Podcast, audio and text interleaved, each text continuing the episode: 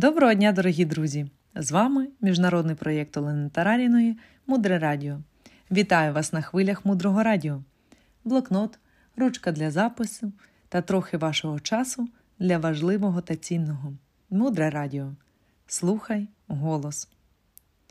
Ми продовжуємо з вами тему ТОП-7 головних помилок в управлінні своєю продуктивністю. Сьогодні говоримо про помилку номер 7 мультизадачність. Ми говоримо, що мультизадачність це помилка. Важливо зрозуміти, що світ говорить, що семирукий восьминіг це нормально. Ти все встигнеш, роби кілька речей одночасно, вперед, не переживай. Коли ти вариш борщ, слухаєш аудіокнигу, розмовляєш зі своєю сусідкою, намагаєшся дати якісь вказівки своїм дітям і робиш вправи лівою ногою, нам світ на це каже це нормально, так живуть усі. Це не так. Тому що з одного завдання перейти на інше, наш мозок витрачає енергію, енергію на перемикання. І вже після 10-го перемикання рівень заряду батареї дуже падає. Ми думаємо, що ми все встигли, але ми мало не померли, насправді, поки ми все встигали. І, в принципі, так, ми встигли, але в якому стані ми залишилися, розумієте? Багатозадачність для людини тяжка, вона не підходить. Як важливо жити? Однозадачність.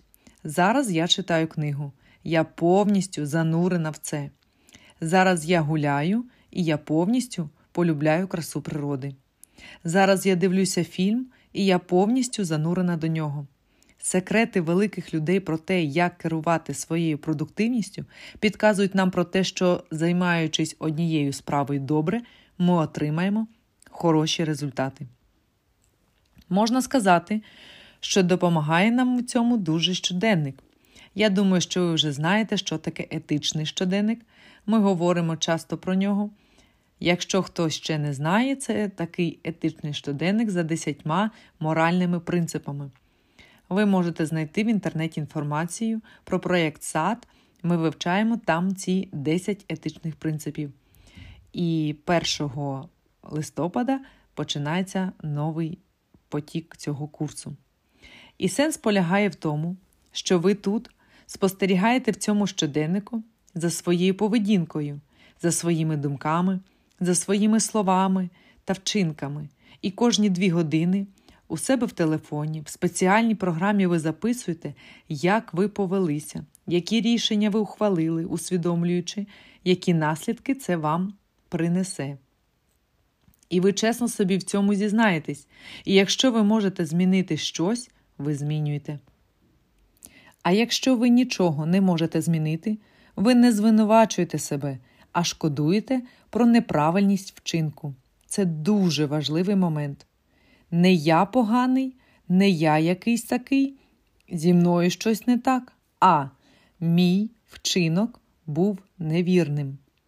Наступний важливий момент, який допомагає нам підвищити свою продуктивність, це річне планування.